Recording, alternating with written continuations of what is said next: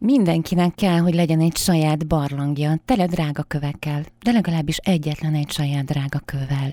Egy olyan helynek, ahová nem hatol be a külső fény. Ebbe a barlangba nem kell gyakran meg mindig bemenni, de emlékezni kell rá, és nem elfelejteni az oda vezető utat. Grigoli és Szruzsitel orosz író gondolatai ezek, mégpedig az otthonról. Ez lesz ma a fő témánk, mégpedig nem akármilyen perspektívából. Önök az aulát hallják, a Kortást, Civil Rádió FM a Civil Rádió építészeti magazinját 2020. április 21-én. Az aula tereiben ma az otthon költözik be Sándor Viktória lesz ma itt velem, hogy a koronakarantén 5. hetében az ingatlanjainkról beszélgethessünk. Az örökölhető örök értékről, a homról, a home office idején. Vajon mit is jelent etikusan, méltósággal és emberséggel bánni közvetítőként az otthonainkkal? Hogyan zajlik az ingatlan értékesítése és közvetítése ezekben a napokban? Hogyan tartják egymásban a lelket maguk az ingatlan közvetítők, és vajon befolyásolja, és hogyha igen, akkor vajon hogyan a mostani bezártságunk az ingatlan piacot? Itt is, és itt most ne a zömében a fejünk fölött röpködő négyzetméter árakra gondoljunk, hanem a saját kis érzéseinkre a lehetőségeinkre. A fejünkben eddig soha meg nem forduló elképzelésekre, hogy lehetne egy szobával több, egy kertel, vagy legalább egy terhasszal, és a vidékre, ahova talán eddig még soha nem vágyakoztunk annyira, mint ezekben a napokban. Amikor végre jobban van időnk végig gondolni ezeket a kérdéseket, jó mélyre fogunk ásni lelkünk mélyére is, hogy az otthonainkba és az otthonainkkal kapcsolatos kérdésekről beszélgethessünk. Sándor Viktóriát hívtam ma az adásba, ő lesz itt velem a saját kis home és valamennyi kérdésről együtt beszélgethetünk. Viktória az Etikus Ingatlan Mozgalom védnöke, a Magyar Ingatlan Közvetítők Országos Szövetségének Etikai Bizottságának vezetője. Tehát Etikus ingatlan ma itt az aulában. Technikai segítőm, ahogy mindig is Márkus Máté, zenén kiválasztásában ma is Horváth Gábor kollégám segít a messzi Gyoma Endrődről. A sterilizált stúdió fertőtlenített mikrofonja mögött pedig itt ma az aulában a műsorvezető szerkesztő Pázolt Helga. Kezdjünk is bele!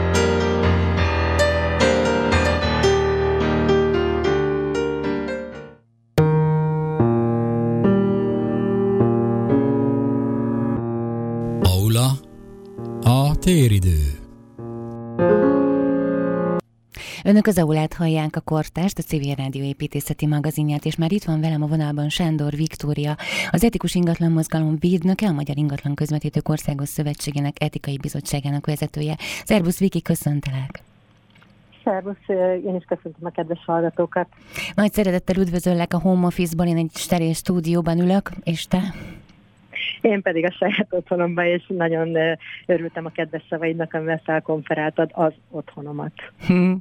Igen, mert hogy mindenkinek kell, hogy legyen egy saját barlangja, tele drága kövekkel, és nagyon gyakran érezzük ugye azt, hogy amikor, amikor magáról az ingatlan piacról beszélünk, akkor ezek a drága kövek és a kis barlangunk valahogy egészen más szempontok alá kerül más, más piaci trendek szerint kerül elbírálásra, se a drága kő nem számít, sem az, hogy ez a mi kis drága barlangunk, amiben, amiben érzelmeink vannak, és emlékeink vannak.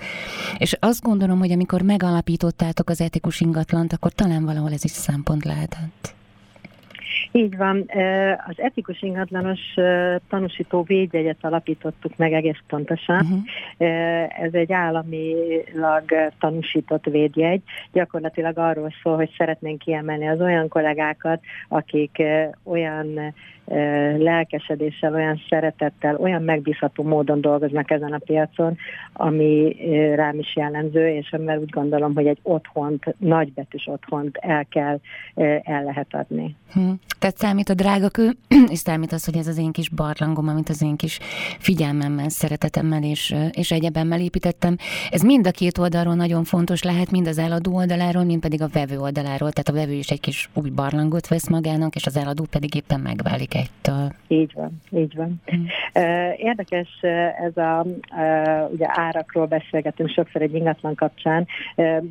Kérdésed nem erre vonatkozik, értem, csak hogy megvilágítsam is a szeretetet, ami mögött van, hogy sokszor úgy fogalmazunk, amikor egy ügyfél beáraz egy ingatlant, a saját maga előszereteti árát beleteszi, hmm. hiszen azzal, hogy ő azt gondolja, hogy ebben nevelkedett a gyerek, ide ment férhez, az neki olyan emlékeket, olyan plusz energiát ad ebbe a, a kérdésbe, amivel picit talán felül is árazza az ingatlant. Nem szeretnék most hirtelen érzelmekről az árak felé elmenni, csak hmm. érezt, hogy mi is így fogalmazunk, hogy előszereteti árral van megáldva egy ingatlan. Hmm, de nyugodtan elmehetünk ebbe a témába, hiszen ez valahol fontos, és amikor ugye látjuk azokat azokat az ingatlan piaci négyzetméter árakat, amik röpködnek. Én ugye most döbbenten láttam, hogy Budapesten a belső kerületekben most már 2 millió forint körül vannak a négyzetméter árak. Ezekről az előszereteti értékekről nyilván nem beszélünk, mondjuk azok a lakásokra talán nem is jellemző, az azok inkább ingatlan befektetői piacon mozognak. De vajon van-e jelentősége az előszeretetni értéknek a vevő és a, a vásárló szempontjából? Nyugodtan beszélhetünk erről hosszabban. Igen, mind a két oldalról van, ugye, hogy az előbb említettem az eladó szempontjából az emlékei, hogy te is fogalmaztál, mm. az a biztonság, amit ő ott megél, az a, a, a körülötte lévő infrastruktúra, amire neki rengeteget ér, az hozzáad bizony négyzetméter árakat az ő elképzelése szerint. És ugyanakkor ott van a vásárló, aki még nem ismeri ezeket, aki most próbálja beleképzelni az életét, a gondolatait. Én is hangsúlyozom, hogy nem befektetési jellegű ingatlanokról beszélnek most, tehát ő szeretné beleképzelni az életét, viszont nem tudja, hogy a, az én férjem alakította esetleg ki itt ezt a falat, ő ezt a falat le akarja rombolni, neki hm. nem érték az a fal, amivel el van a konyha választva mondjuk egy kis pejz tól, vagy egész pontosan a spejz a konyhától. Senkinek nem fontos a mai világban talán, hogy, vagy a, ennek az ügyfélnek nem fontos a mai világban, hogy ott befőtteket tároljon. Nekem pedig nagyon fontos, hogy a nagymamám által elrakott megybefőttet és, és befőttet onnan szedtem ki, és abból sütöttem a családnak a süteményt. Tehát itt van az a, az a bizonyos plusz érték, amit én úgy gondolok eladóként, hogy számít, ő pedig úgy gondol vevőként, hogy nem érdekli. És hol van ebben a középút, Viktória? Tehát etikus ingatlanként, amikor figyelembe vehetem ezeket a szempontokat, és aztán majd beszélünk bővebben is magáról, erről a mozgalomról, de hol, hol vannak ezek a, hol van ebben az arany középút, hogyan tudjátok kezelni, vagy tudjátok kezeltetni a védjegyen rendelkező ingatlan közvetítőkkel ezeket a kérdéseket, hogy hogyan kezelitek ti magatok? Nem feltétlenül a védjegyhez kötném ezt, tehát az ingatlan közvetítőnek ugye az a feladata, hogy egy szerencsés középutat találjon a két gondolat között. És annak megfelelően árazom be egy ingatlant, ahogy ő azt megtanulta. Tehát azokat a tényezőket vegye csak figyelembe az ingatlan értékesítésnél, az ingatlan árazásnál, amik alapján valóban piacra tehető az ingatlan. Ugyanis ha valamit nagyon felüláraz egy ingatlan közvetítő, mondjuk úgy, hogy befolyásolja őt a, a vevőnek, vagy bocsánat, az eladónak a, az elgondolása, akkor lehet, hogy sokkal tovább hosszabb ideig, akár ezek kárt okozva az eladónak marad fenn az ingatlan a piacon, hiszen senki uh-huh. szólt. Tehát itt ugye az ingatlan közvetítő felelősségére is felhívnám a figyelmet, hogy olyan módon kell egy ingatlan beárazni, hogy az a piacon nagyon hamar megtalálja a vevőjét. Ez jelen helyzetben, mert hogyha beszélünk ugye a vírusról, akkor ez is elő fog kerülni, jelen helyzetben ez egy picit nehezebb is, mert egyrészt az árak stagnálásába átmentünk oda, hogy talán most már esnek is. Azok az előbb említett belvárosi árak sem biztos, hogy azon a színvonalon maradnak. Nem szeretnék itt számok felé elmenni, de, de látni kell, hogy, hogy nagyon nem mindegy, egy ingatlan hogy van beárazva. Viktor, egy nehéz kérdést hadd tegyek föl. Mi befolyásolja valójában az ingatlan árakat, a négyzetméter árakat? közgazdasági fogalom a piac, a kereslet és a kínálat viszonya. Ez az egyik válaszom, a másik pedig, amit klasszikusan ugye mindenhol a világon tanítanak az ingatlan közvetítőknek a hely, a hely, a hely. Hmm. Tehát akkor a, a tulajdonképpen, mert azt próbálom ugye jól megfogalmazni, hogy átlagos ingatlan felhasználóként, vagy ingatlan használóként általában rohanunk a piacárai után.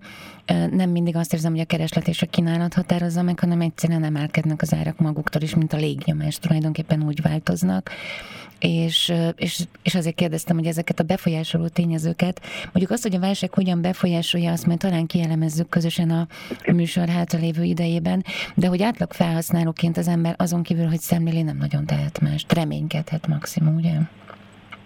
Um, a piacnak az elmúlt években, nekem erről egy speciális véleményem van, a piac Jaj, az elmúlt években túl, túl, túlárazott volt. Uh-huh. Tehát jöttek a, a válság után 2013-ban Magyarországon már kezdett éledezni a piac, de 2014-től elkezdett uh, annyira magához térni, hogy hihetetlen uh, mértékben emelkedtek az árak. Nyilván ennek az árfelhajtó tényezőt is meg kell vizsgálni.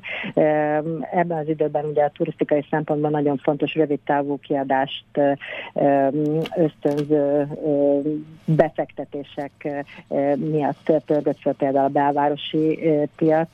Nem tudom, hogy szabad-e itt márka nevet mondani, talán ha igen, akkor az Airbnb beszélek. Tehát ott ugye nagyon nem volt mindegy, hogy milyen területen vesznek az emberek lakást.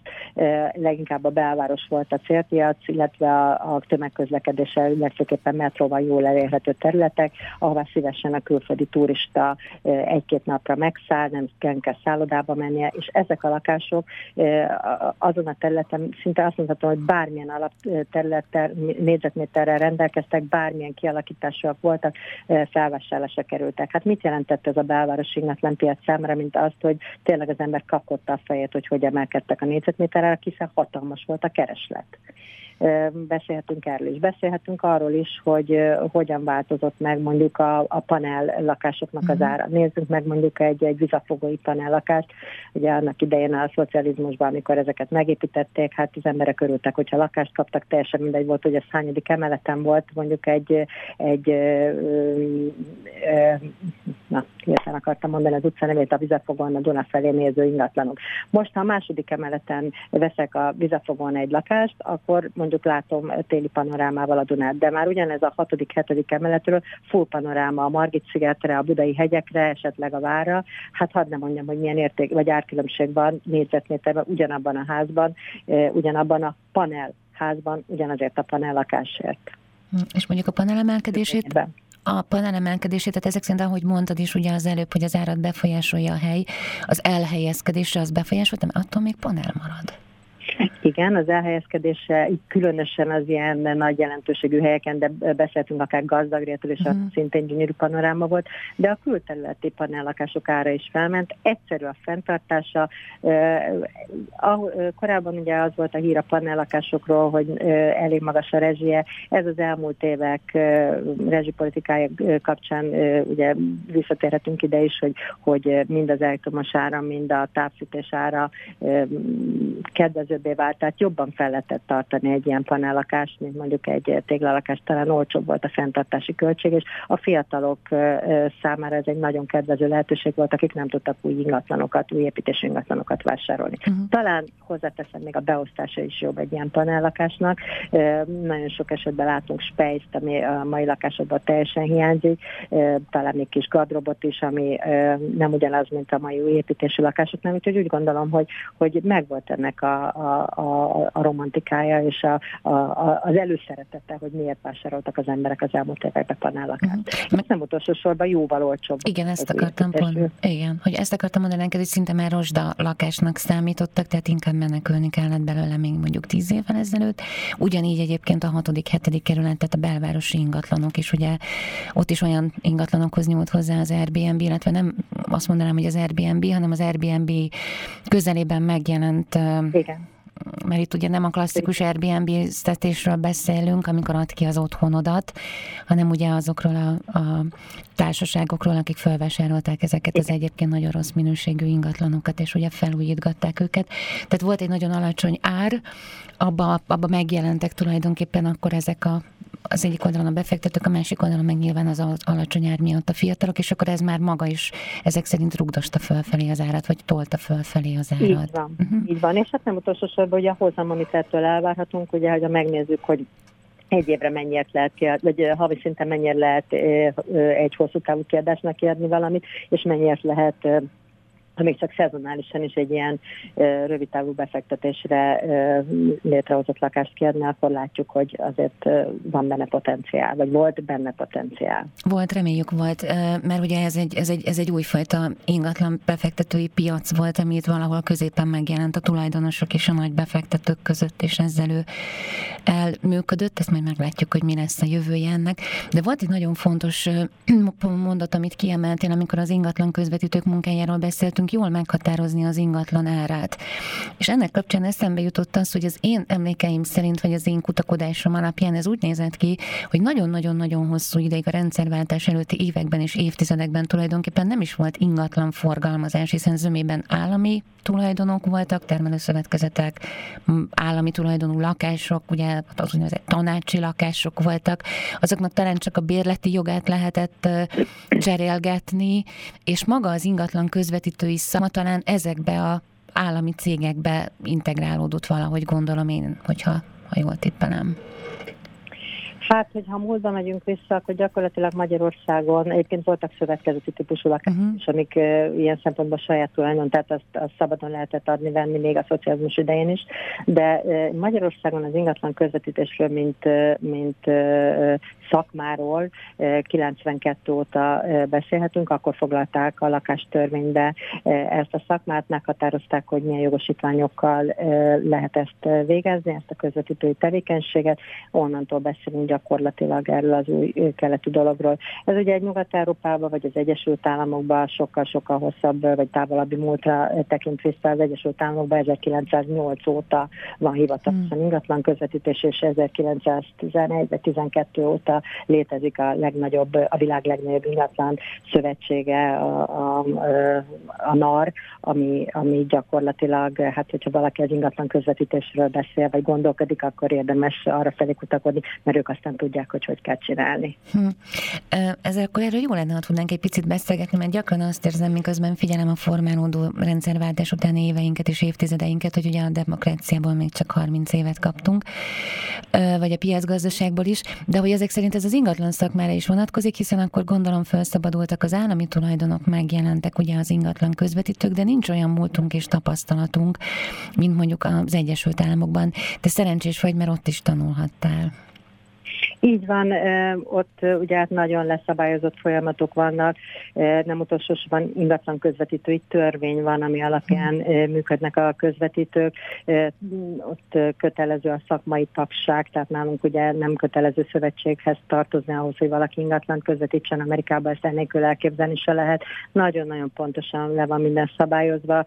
Én ezt egyébként nagyon sajnálom, hogy Magyarországon még nem sikerült elérni, hogy akár csak egy kamaránk legyen, de, de beszélhetnénk arról is, hogy akár egy ingatlan közvetítői törvényel is mennyire másképp tudna működni ez a szakma.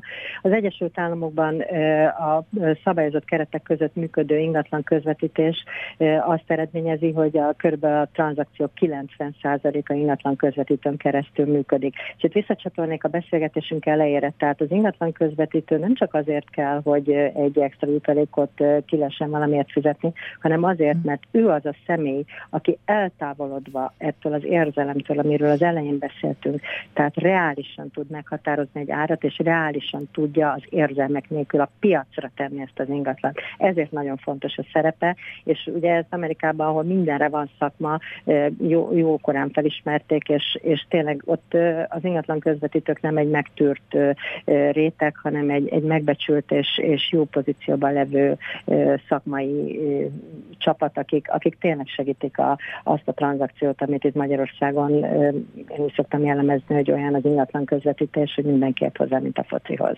Tehát Amerikában azért ez nem így van. Nem lehet könnyű egy ilyen szakmában dolgozni nap, mint nap. Hát nem az. Mit kell tennünk, Viktória, vagy mi hiányzik ahhoz a szellem, szemléletváltáson túl? Tehát törvények, vagy rendelkezések, vagy, vagy olyan szabályozások, amik tulajdonképpen visszaadhatnák, vagy inkább nem is visszaadásról van szó, hiszen ahogy beszélgetünk, ugye látszik, hogy nem nagyon van mit visszaadni, mert Magyarországon még az ingatlan közvetítő szakma soha nem tartott ott, hanem inkább ezek szerint új alapokról megteremteni, vagy kihúzni azokat a bogáncsokat, gyomnövényeket, amik eddig nem voltak benne. Ez csak úgy lehetséges, hogyha valóban egy etikus szakma szakmai szellemiség kialakul, vagy az, az kerül a törvényekbe, vagy rendelkezésekbe, vagy ahogy te is fogalmaztál, ugye a védjegység, hogy egy védjegyet ad magának egyelőre úgy hívjuk még, hogy etikus, aztán lehet, hogy majd sikerül lemorzsolnunk előtte ezt a szót, és marad csak az ingatlan közvetítő. De hát hogy, igen. de hogy eddig még évekre vagyunk, hogyan, hogyan nézne ez ki egyébként szerinted optimálisan Magyarországon? Nagyon jó, hogy ezt mondtad, hogy lemorsolódik, hiszen az lenne az alapja az egésznek, hogy etikus valaki. Tehát, uh-huh. hogy miért kell ezt elétenni, sokan meg is kérdezik. Sajnos azért, mert uh, uh, szeretünk volna egy olyan pozitív diszkriminációt adni a, a kollégáknak, amivel, amivel még a szóval is láthatjuk, hogy másképp akarják csinálni. Másképp szeretnének hozzáállni ehhez a nagyon bonyolult tevékenységhez. Uh, még egy picit beszélnék arról, mielőtt folytatnám a, a gondolatot, hogy, hogy gyakorlatilag az ingatlan közvetítés az nem csak egy szakma. Ha belegondolsz abba, hogy mivel foglalkozunk, emberekkel foglalkozunk. Az embereknek ugye nagyon bonyolult a lelkük, tehát mivel foglalkozunk, akár egy picit pszichológusok vagyunk. Kell értenünk a marketinghez, az üzletvitelhez. Kell értenünk bizonyos szempontból jogi dolgokhoz, nyilván az ügyvédek munkáját nem kívánjuk elvenni, ezt kifejezetten hangsúlyoznám, de azért megkérdeznek tőlünk olyan dolgokat, amik esetleg utalhatnak jogszabályokra véleményt kell alkotnunk erről. Nyilván, hogyha mi ebben bele kívánnak menni, akkor ügyvédhez irányítjuk őket. Az ügyvéd végzi egyébként az ingatlan közvetítői munka lezárását, azaz azt, hogy, hogy a szerződéskötésnél az ügyvéd csinálja meg azt a munkát, amivel az ingatlan tranzakció egyik helyről a másikra, tehát meg, az ingatlan mint tárgy egyik helyről a másikra átkerül, tehát az ügyvéd munkájához kötődik ez, az ingatlan közvetítő munkája addig tart csak, ameddig a vételi ajánlatot megkapják és elfogadják a vevők és az eladók. Tehát nagyon sok rétű a tevékenységünk, nagyon sok ágról táplálkozik, és valahol mindenhez egy picit értenünk kell, hogy ezt a bonyolult dolgot tudjuk csinálni. Na most, ha valaki találkozott már ingatlan közvetítővel, már pedig nagyon sok ember találkozott, akkor lehet jó vélemény és rossz vélemény is, de ez lehet a helyi, a sarki fűszeresről is, lehet a fodrászról is, csak sajnos az ingatlan közvetítő közvetítő pont egy olyan szakma, mint az ingatlan, ugye minden, a gazdaság minden ágazata kapcsolódik az ingatlanhoz, tehát az ingatlan közvetítő mindenhol ott van, és mindenhol lehet szídni. Mi azért találtuk ki ezt a tanúsító védjegyet, hogy kiemeljük azokat az ingatlanosokat, akik nem szídásra érdemesek, hanem úgy végzik a munkájukat, hogy egy kvázi fogyasztó, alulról szerveződött fogyasztóvédelmet megvalósítva, rendszabályok között etikai kódex elfogadásával és egy pozitív megkülönböztetéssel tudnak tevékenykedni a piacon. Ezt mi ugyanúgy, ahogy most ugye itt vagyunk nálatok, próbáljuk a médiában és egyre több helyen megmutatni, hogy miért olyan ingatlan közvetítővel, vagy olyan ingatlan közvetítőt béreljen fel valaki, aki ezzel a tanúsítóvédjegyen rendelkezik. Mert ezek az emberek folyamatosan fókuszban vannak, oktatva vannak, ezek az emberek, ha valami rosszat követnek el, akkor az etikai bizottságnál bejelenthetők, tehát egy, egy ilyen szempontból valósul meg az előbb említett fogyasztóvédelem. Én azt gondolom, hogy normális ingatlan közvetítői piacon így kéne, hogy működjön, hogy normális piacon így kéne, hogy működjön eleve az ingatlan közvetítés, tehát nem kéne kiemelni egy külön tanúsítóvédjegyen. Amerikában ez így működik, ott, hogyha bármi olyat követel egy ingatlan közvetítő, de mondjuk mondok egy olyat, amit Magyarországon sokszor napi szintű, egy fekete negyedben mutat ingatlant, és előre felhívja a tulajdonos, bocsánat, az eladónak a, a figyelmét arról, hogy fekete negyedbe mennek, és ez valamilyen módon kitudódik, akkor egy diszkrimináció miatt beperelhető az ingatlan közvetítő. Nálunk ilyenről szó sincs. Hmm. Hát akkor, akkor valami most indul, és ugye majd fogunk arról beszélgetni a műsor második részében, hogy vajon hogyan befolyásolja az, a gazdaság újraindítását, az ingatlanok újraindítása, de amiről még hadd kérdezelek már, hiszen a személyes motivációidat most már éreztük. Te bekerültél ugye a magyar, tehát az amerikai tapasztalataid után, az Egyesült Államok beli tapasztalataid után itt a magyar ingatlan piacon pontosan láttad az ég és a föld közötti különbségeket, és elkezdtetek, illetve elkezdtél dolgozni ezen a véd védjegyen. Ha valaki eladóként, vagy, vagy leendő vásárlóként szeretne hozzáférni ehhez a szellemiséghez, akkor hogyan talál meg benneteket? Hát több helyen megfordulunk, elsősorban ugye van az etikusingatlanos.hu weboldalunk, ahol a lakosság részére is információkat adunk, természetesen a közvetítőknek is, hogy hogyan csatlakozhat ehhez a tanúsítóvédjegyhez, illetve hogy hogy kérheti a felvételét a tanúsítóvédjegy tulajdonosai közé.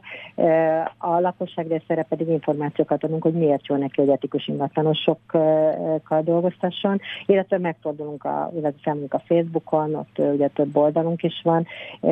Próbálunk magunkról médiába, újságba, tévébe, rádióba, ahol szívesen látnak minket beszélni erről a mozgalomról. Minél szélesebb körben tudnak róla az emberek, annál nagyobb az esélyünk arra, hogy elterjednek azok a kollégák, akik ezt a vízért használják, és szívesen látja őket a lakosság, és tényleg végre megnyugtató kezekbe kerülhet életünk legnagyobb vagyontárgya. Hmm.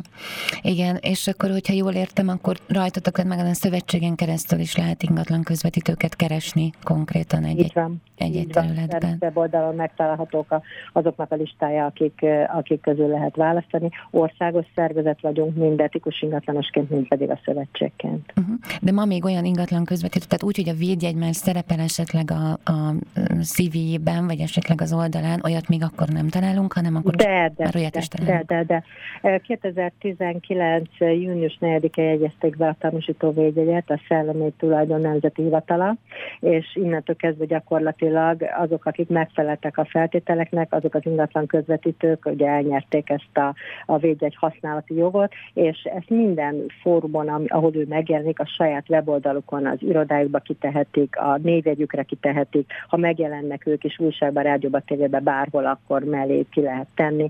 Tehát ők használhatják megfelelő szabályok szerint uh-huh. a, magát a védjegyet, tehát hogy láttassák magukról, hogy ők bizony birtokolják ezt a tanúsítóvédjegyet uh-huh. használatát. Uh-huh.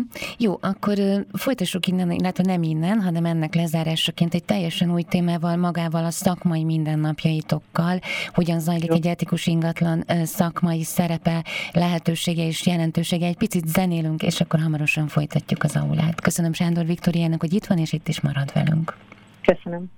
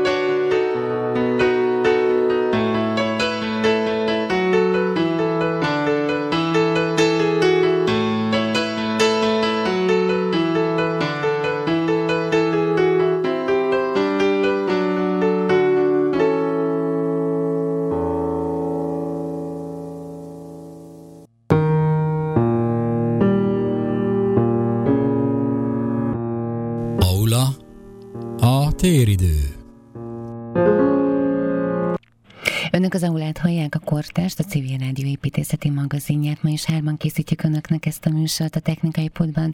Márkus Máté, zenénk válogatásában Gyoma Endröndön Horváth Gábor segít, a mikrofonnál pedig Fázolt Hága. Sándor Viktóriát hoztam ma el Önöknek ide az Aulába az Etikus Ingatlan Mozgalom védnökét, a Magyar Ingatlan Közvetítők Országos Szövetségének etikai bizottságának vezetőjét, hogy mindenről tudjunk beszélgetni, ami az otthon. És bár én nem, az ahol nem egy kívánság műsor, de megmondom őszintén neked, hogy a Here the Come the ezt azért választottuk számodra, mert tegnap, amikor beszélgettünk, akkor említetted, hogy milyen végtelenségig nehezek ezek a napok egy ingatlan közvetítő számára. Hiszen nem tud személyesen találkozni, nem tud a szemekbe nézni, nem tud ott lenni, jelen lenni azokban a kérdésekben, amiket most tulajdonképpen mind az eladóknak, mind a vevőknek szinte egyedül a home office kell megoldani. Hogyan zajlanak ezek a napok, Viki? Hát szeretném azzal kezdeni, hogy elszorult nekem is a torkom, hogy hallgattam ezt a, ezt a zenét. Tegnap feltettem, ugye van a Facebook oldalunk, egy zárt csoport, ahol csak ingatlan közvetítők egymás között vagyunk, és feltettem egy kérdést, hogy mi hiányzik a legjobban. És így mondták, hogy eladó, bevő, mit tudom én.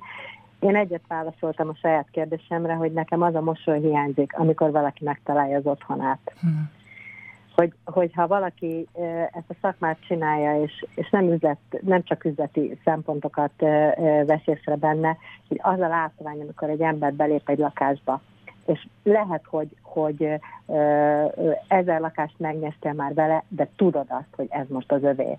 Az a kisugárzás megváltozik az ember, nem tudja titkolni. Tehát aki már jól, jól ismer az embereket, észreveszi azon, nem tudja titkolni, hogy mennyire tetszik neki.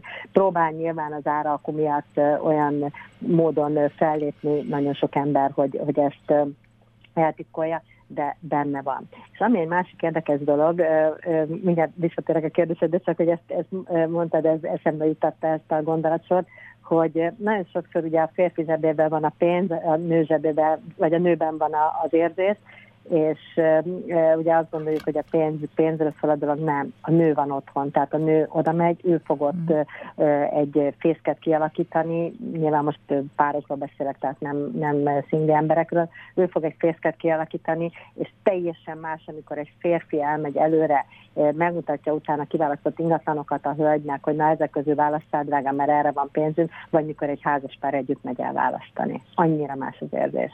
És hogy visszatérjek a kérdésedre, Hát hogy működik a home office? Nekem másképp működik, mert én ugye szakmapolitikával foglalkozom részben, és hála Istennek rengeteg időm lett arra, amire egyébként nem nagyon tudok időt szállni. Cikkeket írok egymás után, próbálom életben tartani azokat a vágyakat, lehetőségeket, jövőképet, ami fontos most az ingatlan közvetítőnek, hiszen nagyon lehet a piac, gyakorlatilag a bevételforrástól elestek ezek a közvetítő kollégák, bizonytalanná válik a holnap. Nagyon sokan egyébként is elvesztették a munkájukat, lehet, hogy a lakásuk is veszélybe került, tehát a piacunk is egy picit bizonytalan lett, és mindezek mellett kell embernek maradnunk, családanyának, apának maradnunk, és úgy, úgy nézni a jövőbe, hogy, hogy igenis van a válság után is élet, mint ahogy sok válság volt, meg nyilván még lesz is, tehát lesz élet utána, és hogy ezt hogyan indítjuk el, ehhez adok éjszákat, hogyan tudunk például otthon tanulni, hogyan tudjuk képezni magunkat, és ez nem csak az ingatlan közvetítéssel kapcsolatos dolog, bármivel kapcsolatos. Aki nem volt felkészülve az online világra, igenis fel kell készülnie. Látható, hogy most az online világ mennyire pozitívan idézőjelben változtatja meg az életünket. Ha ez a válság, mit tudom én, egy 20 évvel ezelőtt történik, és az internet nem ilyen állapotban van, mint amilyenben most van, hát bizony teljesen másképpen élnénk meg a dolgokat.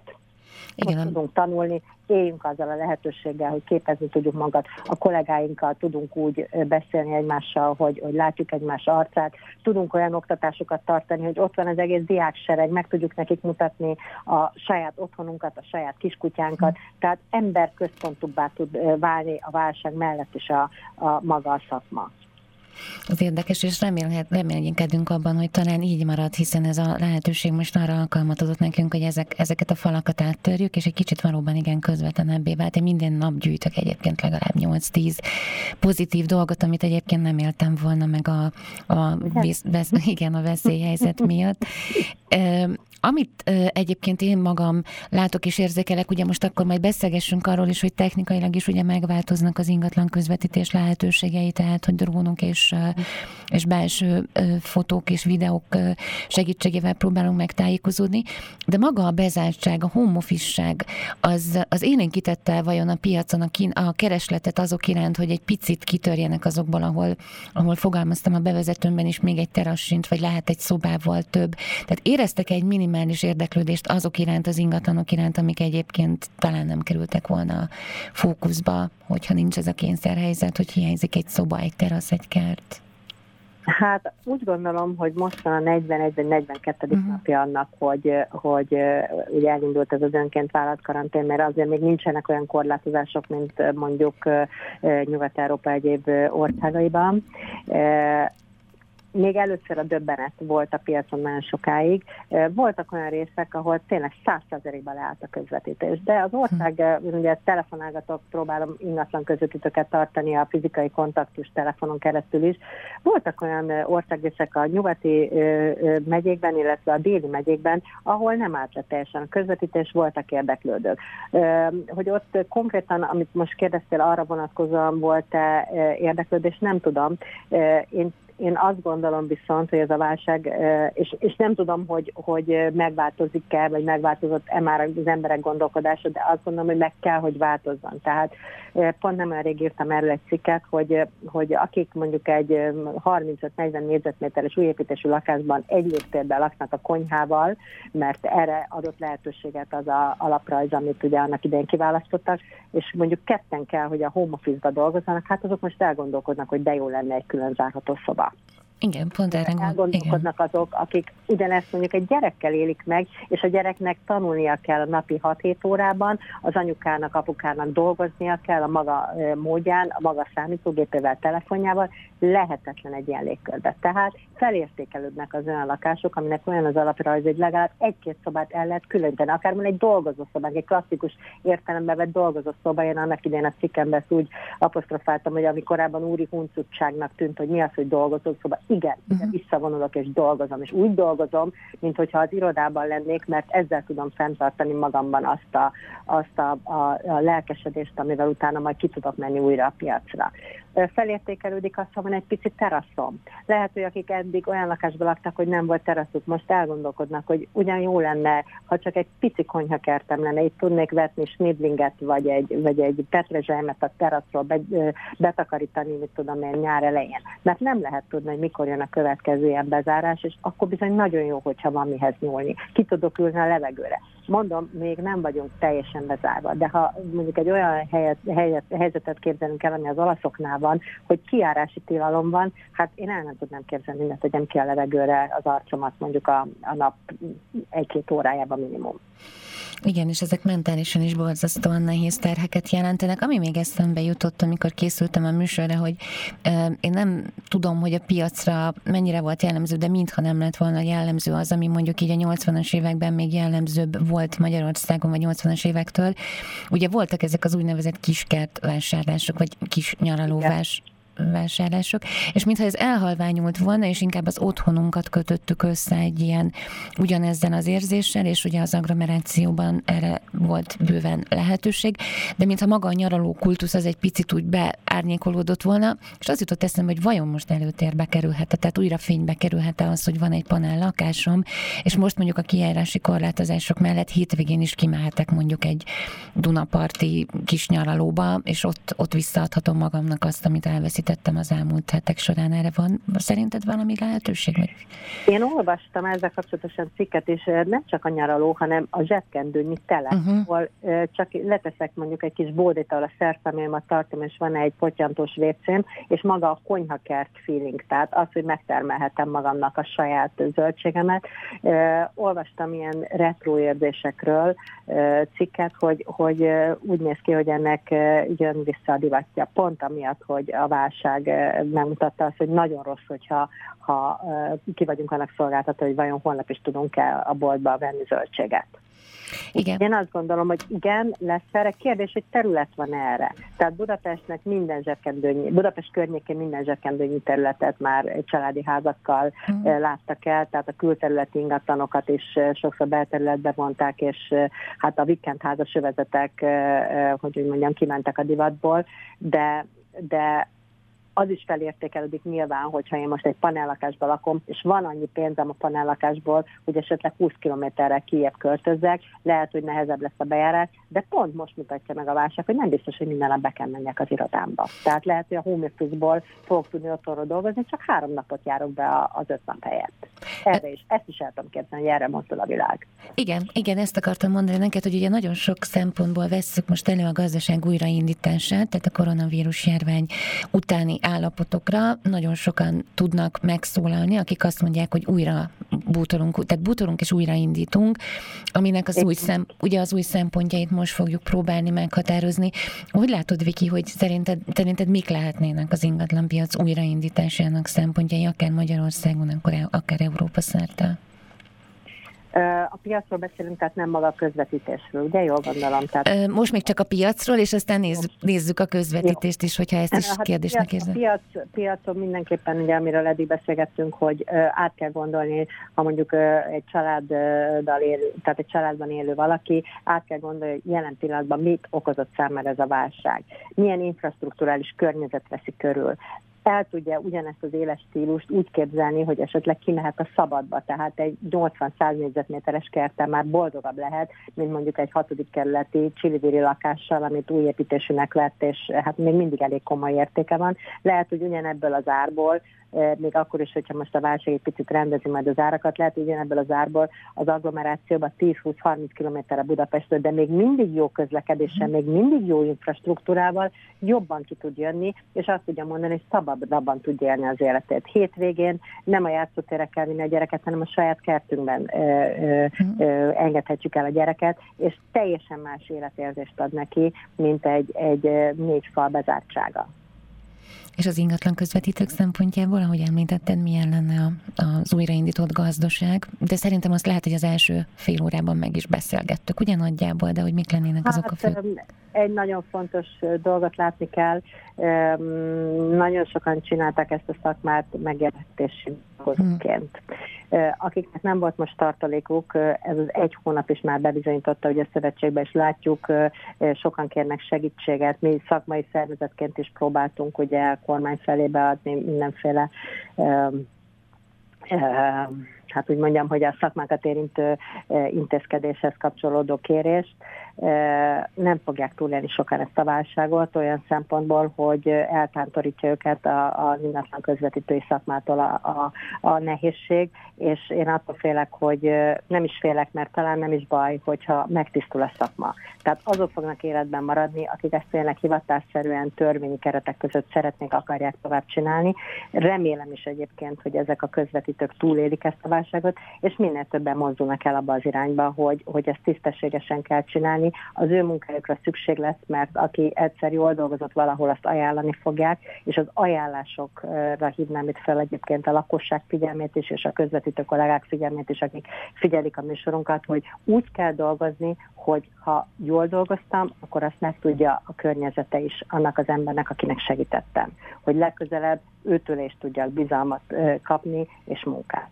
Tehát én így képzelem el a válság után az életet, hogy ne e, hirdetés e, útján kelljen csak e, mondjuk lakásokat felvenni, hanem ajánlásokból is tudjunk dolgozni. De ez elsődleges, hogy a bizalmat ki tudjuk magunk felé alakítani, ami pedig a műsor elején beszéltük, hogy ennek a meghatározott kereteit próbáljuk nezetikus ingatlanossal megalapozni.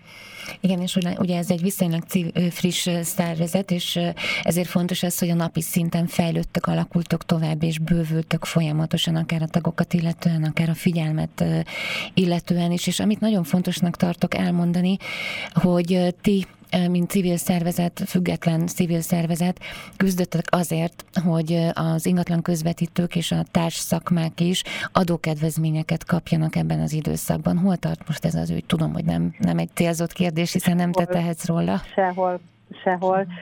Összefogtuk a szakmát, a Budapesti Kereskedelmi és Iparkamarával közösen adtuk be a mi kérésünket. Sajnos nem kaptunk lehetőséget sem, mint ingatlan közvetítés, sem, mint ingatlan értékbecslés.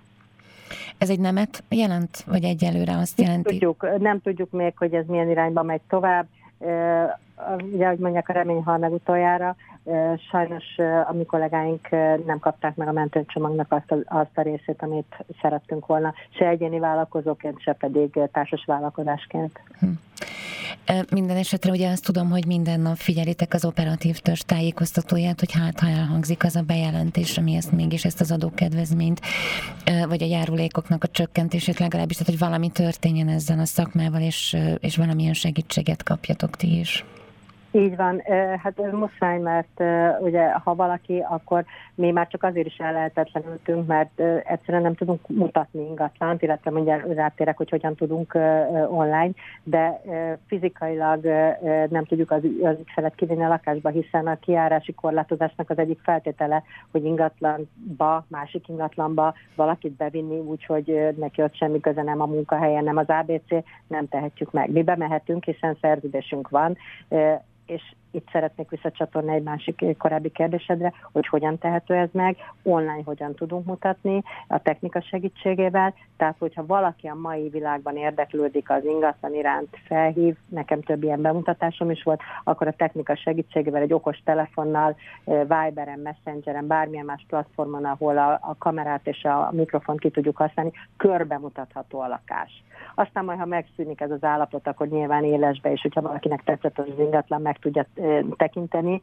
Nyilván, amíg nem múlik el teljesen a járvány, addig a meghatározott védőfelszerelésekkel, de akkor meg tudja tekinteni, és megint az ügyvédekre visszatérve, ugye bevezették azt a lehetőséget, nagyon szerencsés a helyzet, rengeteget fejlődött hirtelen egy hónap alatt mind a két szakma, hogy, hm. hogy most már a távolévő felek között is lehet úgy szerződést kötni, hogy ilyen távbeazonosítással az ügyvéd meg tudja kötni, tehát akár a kanapén ülve is itthon tudok vásárolni egy lakást, hogyha úgy alakul az élet. Még egy gondolat ide, nem tudom azt elképzelni, hogy az otthonomat viszont úgy válasszam ki, hogy valaki Viberen megmutatja, és nem megyek be a térbe, nem érzem meg az illatokat, nem, nem tudok elbeszélgetni az előző tulajdonossal, tehát az az érzelem nem kihagyható egy lakásvásárlásból szerintem, ami, ami, ami utána az egész életemet, az életem egy hosszabb szakaszát majd ahhoz a lakáshoz köti. Igen, ebben biztos vagyok, viszont ez nekem nagyon szimpatikus volt, hogy eh, miután ugye nem kaptátok még meg, vagy nem érkezett, fogalmazzak pontosan, nem érkezett még válasz azt illetően, hogy ezt az adókedvezményt megkapjátok-e, azonnal ugrottatok egyet, és bevezettetek egy ilyen protokollt, eh, ami szerint akkor az ingatlan közvetítők valamilyen módon megpróbálhatják ezt a helyzetet eh, okosan megoldani, mert másképp nem tudom fogalmazni, csak így ugye, hogy kesztyű, maszk, zacskolt cipőre. Te... Igen, Csináltam egy oktatófilmet, és erről nagyon viccesen néztem ki, fejemen volt egy ilyen, egy tudom én, olyan, mint amikor, hogy hívják ezt a hát egy, nem egy kalap, hanem így a fejemre húztam egy ilyen csuhát, volt rajtam egy szemüveg, kesz, maszk, és úgy mutattam be, hogy hogy kell ingatlan mutatni. Egyébként magában az ingatlanokba is így mentem be, már csak azért is, mert ugye a kilégzésünket ott... Kezett a, az ingatlan közvetítő. Viktória, lassan lejár az időnk, de nagyon jól volt beszélgetnünk, és én nagyon köszönöm neked, hogy egy picit el tudtunk mélyedni a kis barlangjaink és féldrága köveink témájába, mert én úgy egyébként, amikor a válság nem megy, és csak a négyzet négyzetméter számokat látjuk, halljuk, vagy a beruházásokat, nagyon gyakran érzi úgy magát az ember, hogy van egy ingatlan, és picit, mint a hülye lenne, mert nem tudnak követni ezt, vagy nem tud ehhez alkalmazkodni, vagy elszúrja, vagy nem jó időben nem jó döntéseket hoz az ingatlanjával kapcsolatosan, és bár lehet, hogy elég erős ez a kifejezés, de, de az érzés azért az pont ugyanilyen, amikor, amikor nem megfelelő helyen van, nem megfelelő időben vagyunk egy, egy ingatlan kérdésben. Én egy kicsit a tőzsdéhez szoktam ezt hasonlítani. Ha eladásra szánnék most egy ingatlan, nagyon bajba lennék én is, tehát a saját magam ingatlanjával kapcsolatban is, hogy, hogy vajon mikor érdemes a piacra tenni. Nyilván vannak külső kényszerítő tényezők, ne akarjunk most ezekről beszélni, hogy van egy nagy adósságkupacom, éppen válok, éppen meghalt valaki, tehát nem ilyenekről beszélek, hanem saját magam, saját akaratából piacra szeretném tenni az ingatlanomat. Mikor tegyem? Most a válság válság közepén várják egy kicsit, lehet, hogy lemennek az árak. Nagyon képlékeny a dolog, nem tudjuk, és mindenképpen ebben is érzelmek vannak, döntenem kell. Azt, hogy az emberek hogy döntenek ebben a kérdésben, nagyon sokat segíthet az ingatlan közvetítővel való konzultálás, tehát én arra biztatom a hallgatókat is, hogyha ha nem tudják eldönteni, hogy mit csinálnak, akkor vegyék fel a telefont, akár nézzék meg az etikus ingatlanosok tehet, vagy az általuk ismert megbízható ingatlan közvetítővel konzultáljanak, hogy mi az az időpont, amikor most érdemes bármit csinálni a piacon, akár vétel, akár eladás ügyben. Viki, én nagyon szépen köszönöm, hogy itt voltál velünk, és mint az ingatlan témában mindig általában azt érzi az ember, hogy muszáj folytatnunk, hiszen ahogy változik a helyzet, változnak a piac, akár árai is, vagy szereplői, vagy akár kérdései is, mindig érdemes újra és újra folytatni, úgyhogy én visszavárlak benne téged. Bármikor. Nagyon szépen köszönöm. Sándor Viktória volt itt ma velünk az aulában az Etikus Ingatlan Mozgalom védnöke, a Magyar Ingatlan Közvetítők Országos Szövetségének etikai bizottságának vezetője, hogy otthonainkról és ingatlan értékeinkről beszélgethessünk. Nagyon köszönöm a hallgatók figyelmét.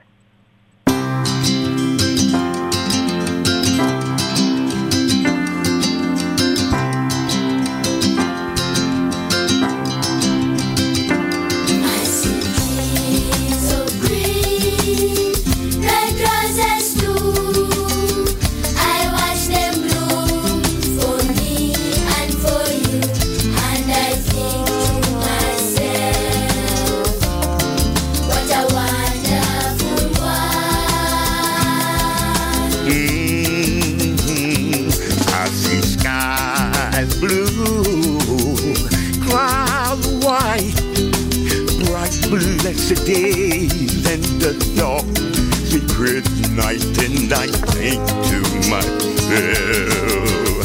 what a wonderful world.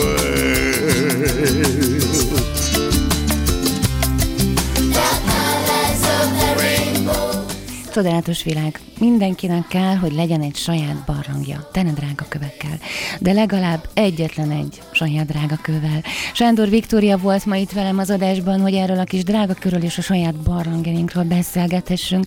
Ne felejtsek el, mindenkinek kell egy barlang.